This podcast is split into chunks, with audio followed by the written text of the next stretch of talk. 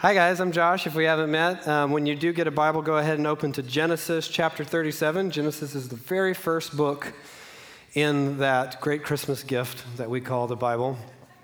Um, tonight, we're going to conclude our series on discovering your identity and calling. And there has been uh, what I think is uh, so much spanning the previous weeks of massive importance for our particular church, our community, that if you missed one evening here or there, or if you'd like to retread something of significance for you personally, the podcast exists for those very reasons, so I'd encourage you to go back if you feel like doing so. Tonight is kind of uh, a bit of an epilogue We've managed to load a not so insignificant amount of content into these last couple of months. We've talked about your particular wiring and personality, uh, the things that you love, the abilities with which you've been uniquely crafted. We talked about your shadow side, uh, your shortcomings. We talked about your own limitations. We talked about this ancient tool of spiritual formation called the Enneagram. We talked about your work, your, your job, your vocation.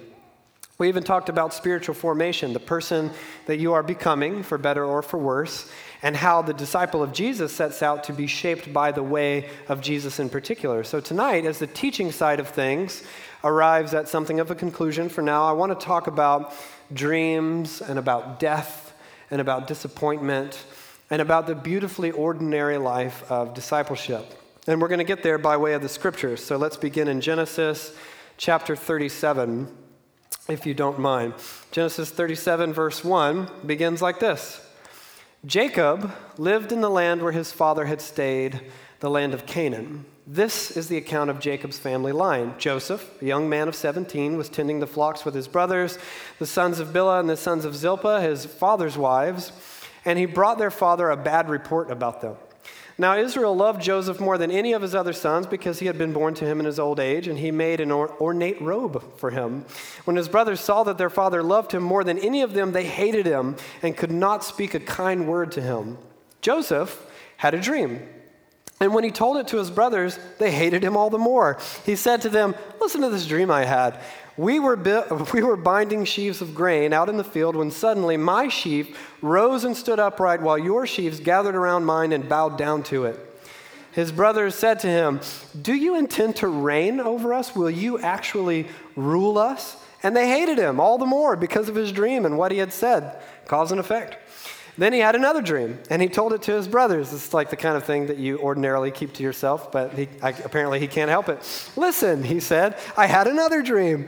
And this time the sun and moon and 11 stars were bowing down to me.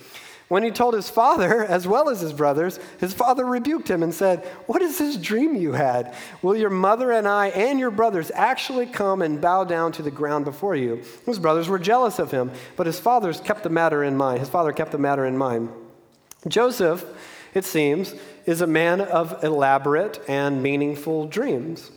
Now, of course, if you're familiar with the story of the Bible, Joseph actually isn't an anomaly at all. The scriptures are replete with dreamers, not just the random fireworks of the hibernating brain.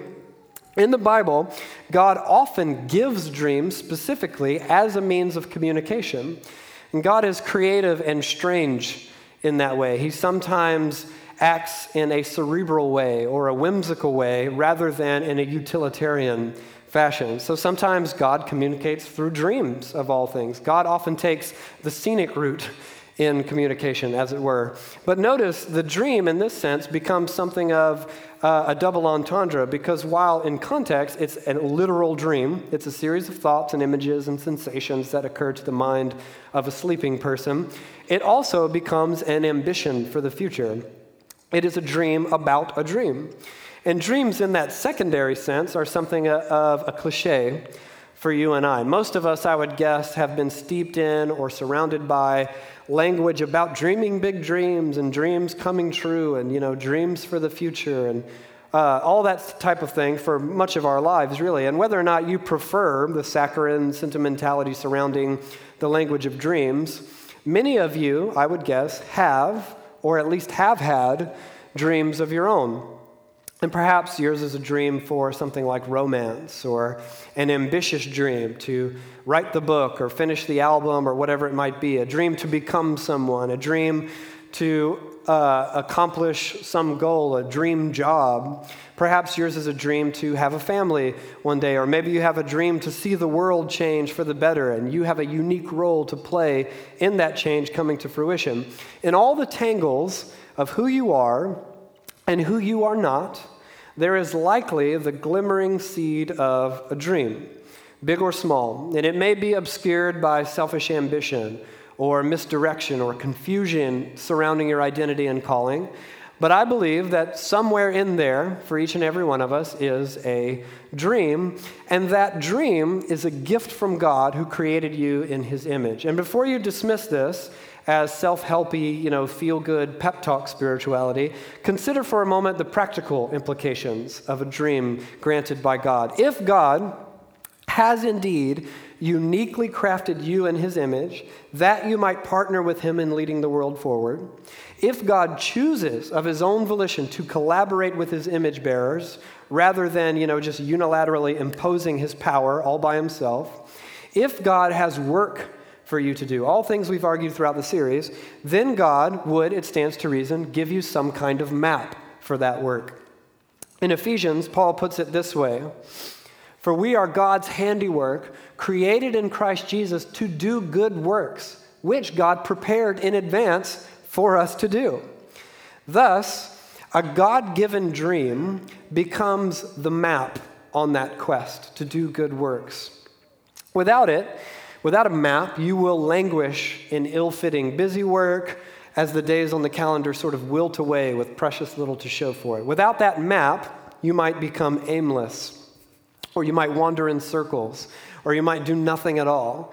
But if you have a map, however broad or ambiguous it may seem at times, you are able to put one foot in front of the other as you walk the long road of discovering your identity and calling. Now, if you're at all familiar with classic hero stories or fantasy fables, or if you've played any given Legend of Zelda video game, you realize a map is not a key. It's not a guarantee of success uh, a map is not an all access pass, it's not a certificate, it's not a promise, uh, it's just a map. Having a map guarantees nothing aside from a proposed way forward, a way that you actually won't be forced to take at all. And so having the map is often more painful than no map at all. Because the map acts as a reminder in seasons of listlessness that you are not on the right path. The map reminds us of the journey's awful length and that there are hardships ahead. When the map becomes difficult to read, it infuriates and it often discourages us. And so is the case with dreams.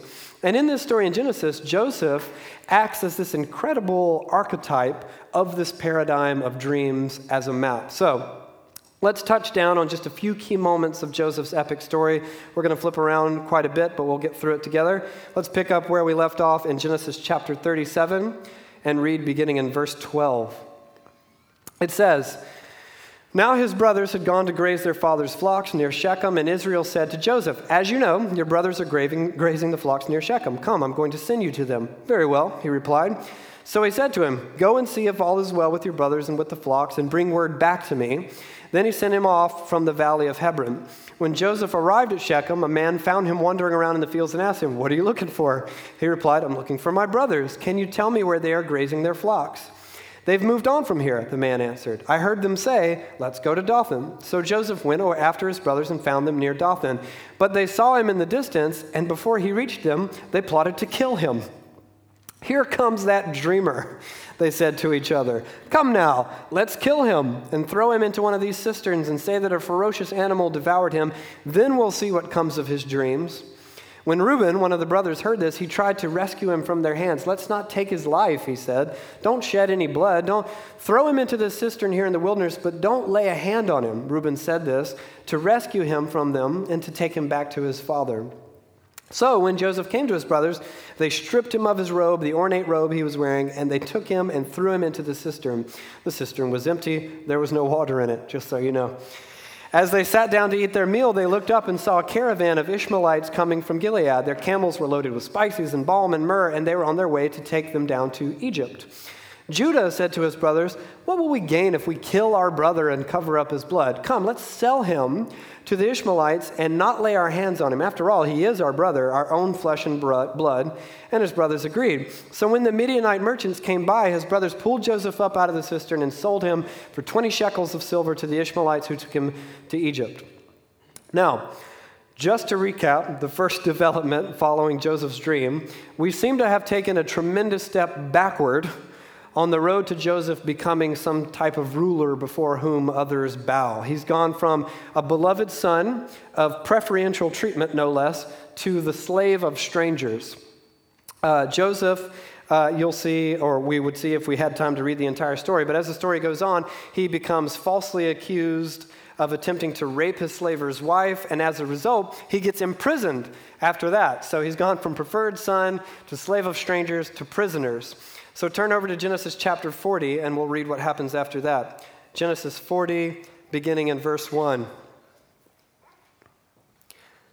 Sometime later, the cupbearer and the baker of the king of Egypt offended their master, the king of Egypt. These are two fellows with particular jobs in Egypt. Pharaoh, the king of Egypt, was angry with his two officials, the chief cupbearer and the chief baker, and he put them in custody in the house of the captain of the guard in the same prison where Joseph was confined after he had been falsely accused of sexual assault. The captain of the guard assigned them to Joseph, and he attended them.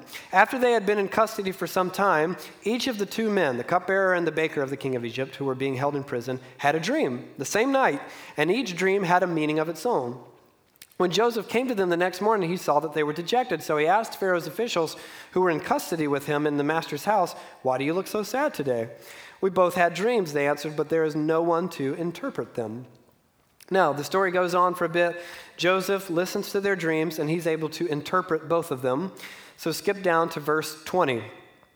It says, Now, the third day was Pharaoh's birthday, and he gave a feast for all his officials. He lifted up the heads of the chief cupbearer and the chief baker in the presence of his officials. Exactly what uh, Joseph predicted would happen. He restored the chief cupbearer to his position so that he once again put the cup into Pharaoh's hand. Awesome for this guy. But he impaled the chief baker, just as Joseph had said to them in his interpretation. The chief cupbearer, however, did not remember Joseph, the guy who interpreted his dream for him. He forgot him. Now, consider for a moment the context in which Joseph interprets dreams and consequently he witnesses them become fulfilled. It's now been years since that original dream that further set enmity between Joseph and his brothers. The meaning of that dream seemed tremendously clear, or at least clear enough, and yet not only has it not achieved fulfillment, it seems to regress as the years go by. He's gone from beloved son to slave to dungeon prisoner. Now he's, interp- he's interpreting other people's dreams and watching them come to fruition. In fact, this is the prime of this fellow's life. Joseph is spending the prime of his life in slavery, in prison. And here comes this cupbearer fellow whose dream, interpreted by Joseph, goes from dream to fulfillment in what seems to be a matter of days. And the same is true of the baker guy, though I'm sure he's you know, not happy about that. His was bad news, real bad news, the worst news you can get in a dream, which seems like a ripoff, you know? He's like, we both had dreams. Yours means that you're getting your position back. You're getting impaled. He's like, well, this is the worst dream ever, worst interpretation ever. My worst nightmare. Uh, once my, my dad, who was a very country type fellow, he told me that his, his worst nightmare was living in a big city and I was like, really? Because like my nightmares have like severed heads on spider legs that chase me around. Your worst nightmare is living in a city? You, you, you haven't had many bad dreams, apparently. I also have, this, here's a deviation. I'm going to stand over here to represent the deviation physically. Uh, I have this recurring nightmare. It's true, ask Abby, that uh, it, I wake up and it's Christmas morning and I didn't realize, and I've missed the entire Christmas season uh, somehow. And I'm like, what's going on? Everyone's like, it's Christmas. I'm like, but we didn't do anything. We didn't have time. They're like, it's fine, just do stuff now. I'm like, it's not the same. And I have this dream all throughout the year leading up to Christmas, like a half dozen times. It's true for years. Um, and I also have this recurring stress dream. I'm sure you guys have some variation of it. I'm convinced most people do, where uh, like I'm about to teach here and I realize I don't have a teaching, you know, that kind of thing. It's like getting up in class, where's my pants or something like that. And I'm always standing back there and I suddenly realize like, oh, I don't have anything prepared in the whole world. And so in my dream, I'm always trying to figure out what I'm going to do, like just vamp for a half hour or something. And I, once I had a dream, I was back there and I was like, I don't have anything. There's no teaching at all. So I called a friend of mine who's also a teacher and I said, Hey, I don't have any teaching prepared. This is in my dream. Can you please just text me a teaching and I'll read it off my phone? And then as I'm talking to him, I realize I hear Christmas music playing. And I'm like, what's going on over there? He's like, it's Christmas morning. You didn't know? And I was like, this is the worst thing that could ever happen. Uh, anyway, back to the Bible. That was my ultimate nightmare story. The top's living in a big city. Jeez. So, anyway, the story goes on. Turn over to chapter 41, and let's read the very first verse. Genesis 41 1, it says, pardon me, when two full years had passed, Pharaoh had a dream. He was standing by the Nile, and it goes on. So, Egypt apparently is dream central. The, these guys need to open a sleep clinic. They're having all kinds of bizarre dreams all the time. Skip down to verse 8. In the morning, his mind, Pharaoh's mind, was troubled, so he sent for all the magicians and wise men of Egypt. Pharaoh told them his dreams, but no one could interpret them. Then the chief cupbearer said to Pharaoh, Today I am reminded of my shortcomings. Pharaoh was once angry with his servants, and he imprisoned me and the chief baker in the house of the captain of the guard. Each of us had a dream the same night, and each dream had a meaning of its own. Now, a young Hebrew was there with us, a servant of the captain of the guard. We told him our dreams. He interpreted them for us, each or giving each man the interpretation of his dream. And things turned out exactly as he had interpreted them to us. I was restored to my position, the other man was impaled. So Pharaoh sent for Joseph, and he was quickly brought from the dungeon. When he had shaved and changed his clothes, he came before Pharaoh. Pharaoh said to Joseph, I had a dream. No one can interpret it, but I have heard it said of you that when you hear a dream, you can interpret it. I cannot do it, Joseph said to Pharaoh, but God will give Pharaoh the answer he desires. So once again, Joseph, empowered by God, interprets a dream, in this case, Pharaoh's dream. And though Joseph's own dream, many painful years later, seems all but hopefully deceased, there are no signs of it coming true whatsoever. But then suddenly things begin to change. Skip down to verse 39. Then Pharaoh said to Joseph, since God has made all this known to you, there is no one so discerning and wise as you. You shall be in charge of my palace, and all my people are to submit to your orders. Only with respect to the throne will I be greater than you. So Pharaoh said to Joseph, I hereby put you in charge of the whole land of Egypt. Then Pharaoh took his signet ring from his finger and put it on Joseph's finger. He dressed him in robes of fine linen, put a gold chain around his neck. He made him ride in a chariot as his second in command, and people shouted before him, Make way! Thus he put him in charge of the whole land of Egypt. Just like that, the dungeon slave becomes a king, a ruler in Egypt. And of course, this is only one dimension of Joseph's dream, which, as you recall, included Joseph's brothers, his family, much to their chagrin. But Joseph's brothers have been absent from his story, from his life, for more than a decade now. Now, as the story goes on, a bit of a regional famine takes place in the land, and we pick up next in chapter 42. So turn over to 42 really quick and look down at verse 1. When Jacob learned that there was grain in Egypt, he said to his sons, Why do you just keep looking at each other? He continued, I have heard that there is grain in Egypt. Go down there and buy some for us so that we may live and not die. Sounds reasonable. Verse 6 Now Joseph was the governor of the land, the person who sold all grain to all its people. So when Joseph's brothers arrived, they bowed down to him with their faces to the ground. As soon as Joseph saw his brothers, he recognized them but he pretended to be a stranger and spoke harshly to them. Where do you come from? He asked. From the land of Canaan, they replied, to buy food. Although Joseph recognized his brothers, they did not recognize him. Then he remembered his dreams about them. So many years after that dream, after so much pain and confusion and languishing in slavery and prison, in doubt, presumably, confusion, then one day at work, unexpected, unannounced, Joseph's brothers are suddenly before him once again. And not only that, but bowing. And in a moment, Joseph remembers that first dream, the seemingly impossible dream suddenly coming to fruition before his eyes so many years later in the midst of what would probably be an otherwise ordinary day. Now, the story carries on with this really interesting bit of torment and confusion that Joseph decides to impose on his brothers without revealing his identity and keeping them in suspense. Um, they're unaware that they'd seen Joseph at all, so his brothers get sent home before returning to Egypt once again in search of food years later. And that's when we read this. So turn over to chapter 43. And let's look down at verse 26. When Joseph came home, they presented to him the gifts they had brought him into the house, and they bowed down before him to the ground. What follows is like this complicated family drama before Joseph can no longer bear the secrecy. So turn over one more time, chapter 45, and we'll read the end of the story. Chapter 45, verse 1. Oh, pardon me, that made it louder. I won't try that again. Ordinarily, it's polite to cough into your elbow, but not when there's a microphone there. Chapter 45, verse 1. Joseph could no longer control himself before all his attendants, and he cried out, Have everyone leave my presence. So there was no one with Joseph when he made himself known to his brothers, and he wept so loudly that the Egyptians heard him, and Pharaoh's household heard about it. Joseph said to his brothers, I am Joseph. Is my father still living? But his brothers were not able to answer him because they were terrified at his presence. And then Joseph said to his brothers, Come close to me. And when they had done so, he said, I am your brother Joseph, the one you sold into Egypt. And now do not be distressed and do not be angry with yourselves for selling me here, because it was to save lives that God sent me ahead of you. For two years now, there's been a famine in the land, and for the next five years, there will be no plowing and reaping. But God sent me ahead of you to preserve for you a remnant on earth and to save your lives by a great deliverance. And that is, in brief, the story of Joseph's dream, which, as you can see, even from just the major touchdown points, is not a simple story.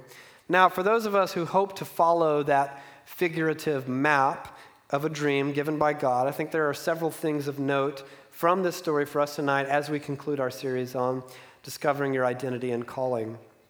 When unpacking the story in question, a friend of mine uh, meditated on the text and he mentioned to me four things that he noticed about dreams and their coming to pass.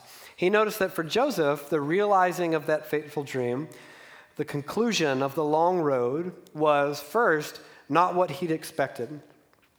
Uh, secondly, it was far more difficult than he imagined, and it was a great many years into the future. But ultimately, it was even better than the first dream. Or, in the words uh, of my friend himself, he put it this way it was different and harder and longer, but better. So let's delve a bit into each before we end tonight. Remember, in the story, Joseph's dream is actually quite plain. He sees his brothers bowing down to him in this weird metaphorical sense. He saw himself elevated to some seat of rulership and authority. He did not, however, see Egypt, which is an entirely different country, if you know anything about uh, geography.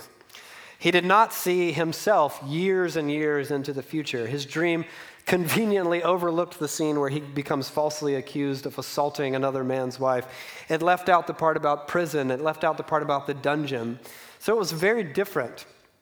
His dream was something like a pinhole view into a possible future. It was not an exhaustive vision of things to come.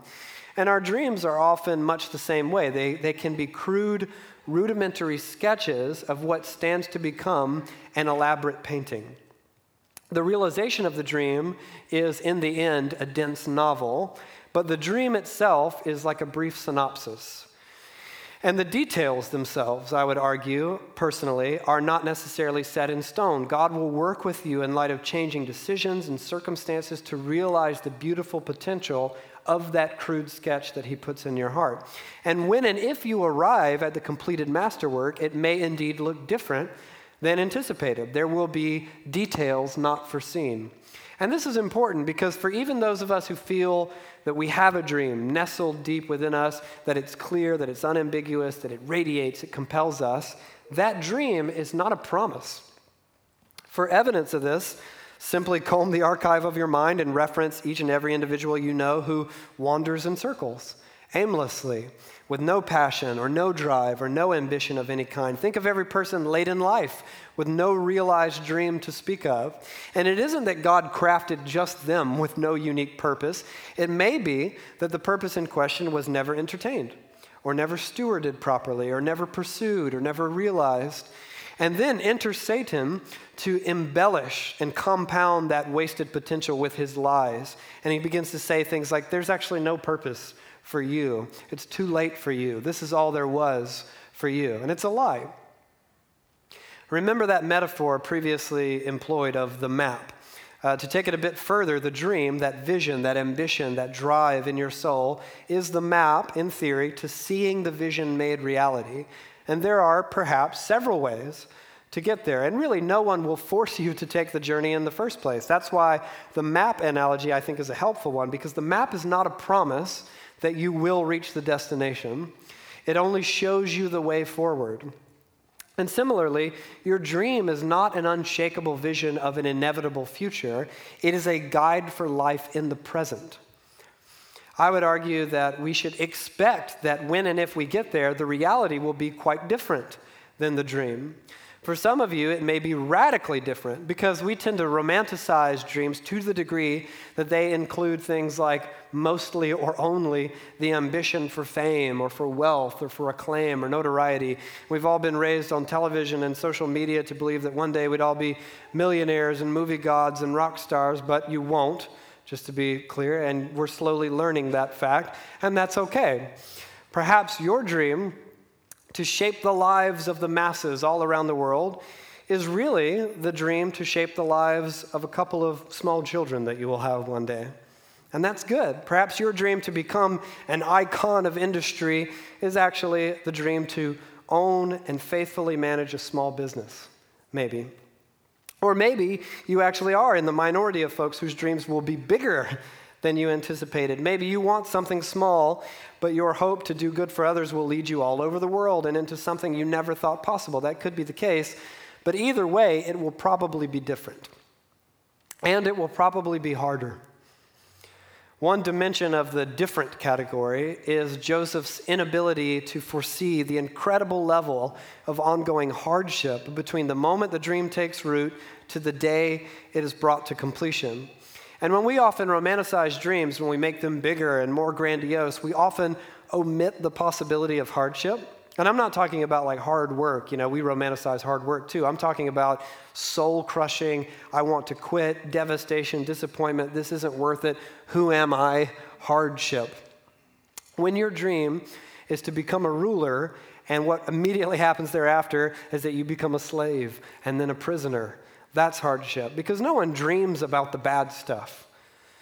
Intellectually, you may realize that not unlike the journey of life itself, the journey of your dream may be fraught with suffering. You get that. But it doesn't exactly show up on the map.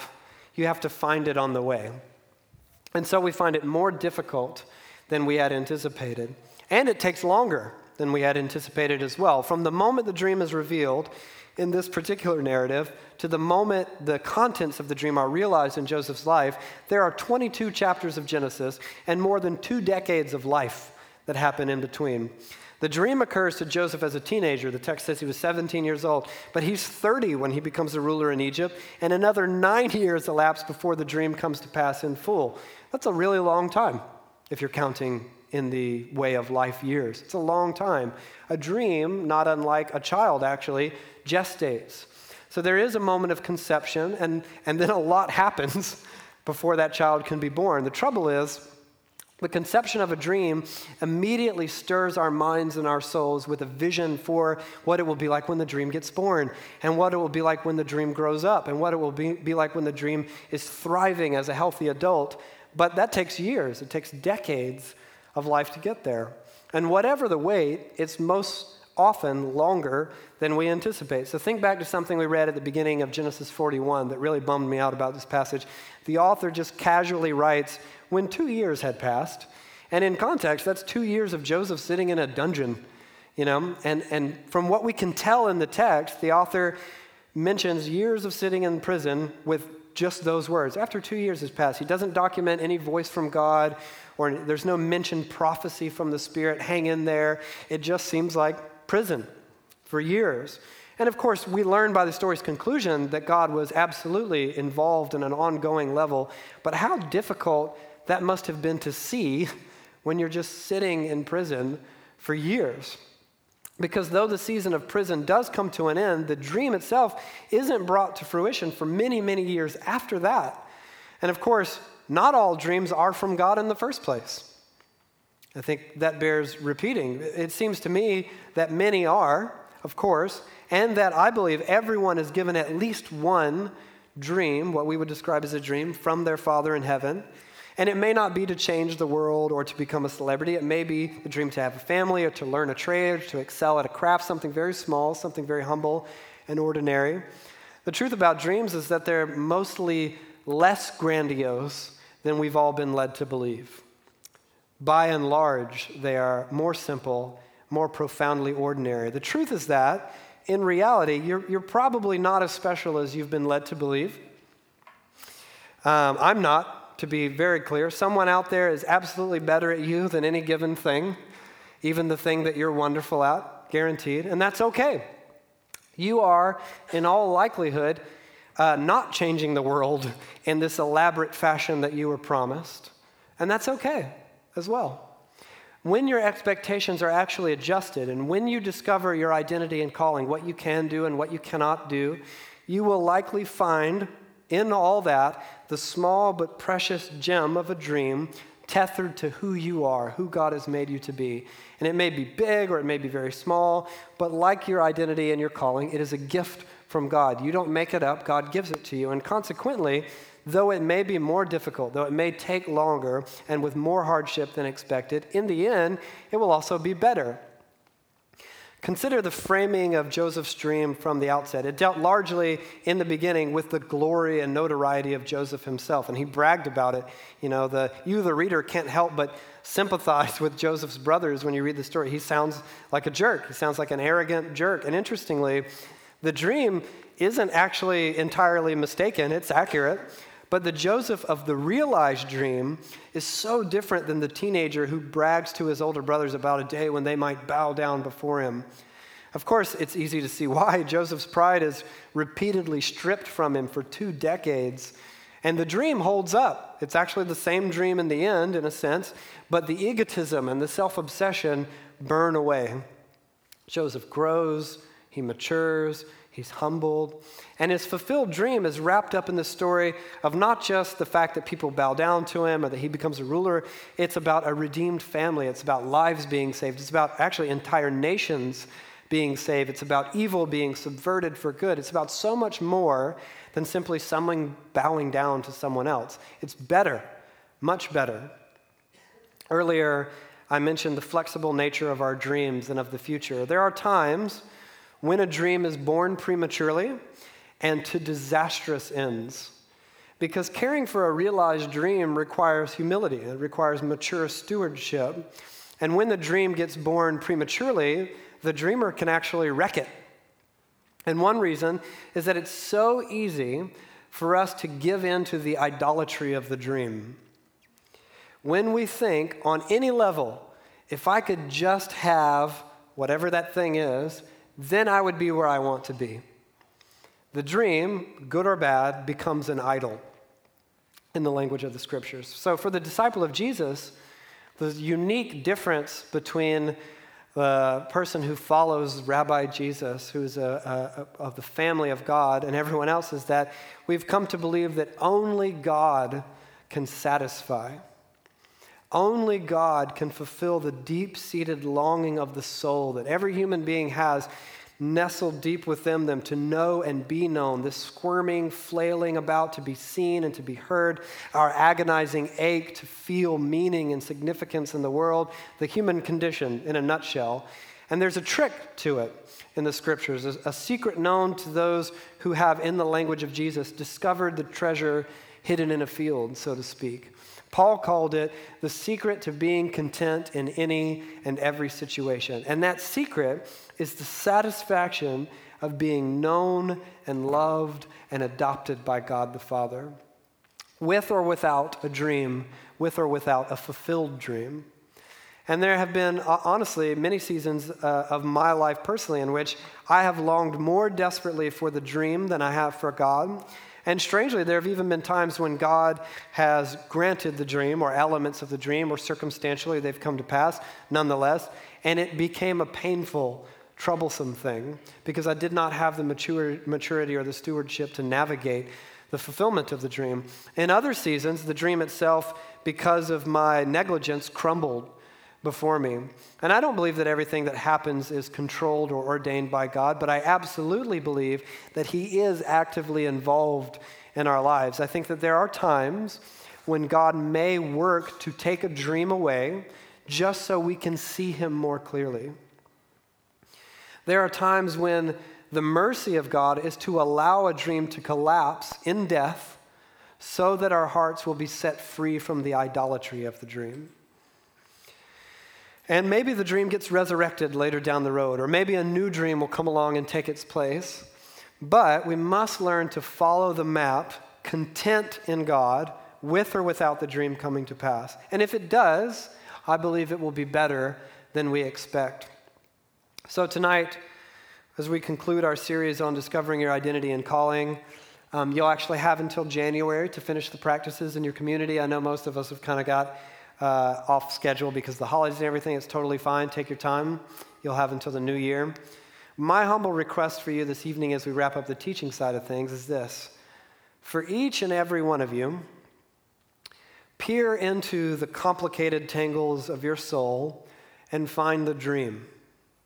Big or small, or glamorous, or quite ordinary. I realize that probably a significant amount of you go, I know what it is. That's already there. I've had it for the, as long as I can remember. Maybe others of you are like, I thought I had something and now I don't have any idea what it might be. Maybe others still are like, I feel like the weirdo that never knew what that dream was. My invitation to you is with the empowering of the Holy Spirit, look inside to find what that dream might be, and then wipe away from its surface any trace of the American dream. Do not dream for more money do not dream for more comfort. Do not dream about more security or a bigger house or more stuff. In fact, reject the American dream, put it to death forever, and instead allow God's Spirit to forge in you something much, much better.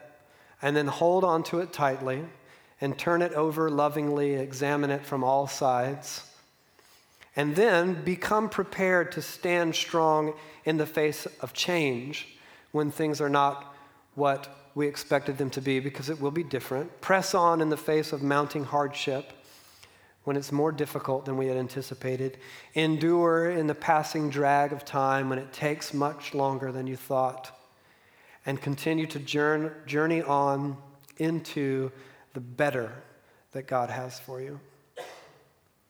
With that in mind, let me pray and let's just take a couple of minutes to sit and listen to God's Spirit about this particular thing.